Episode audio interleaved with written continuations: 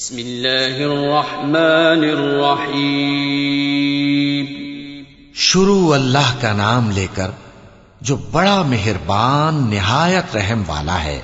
قل اعوذ برب الناس ملك الناس إله الناس من شر الوسواس الخناس الذي يوسوس في صدور الناس من الجنة والناس۔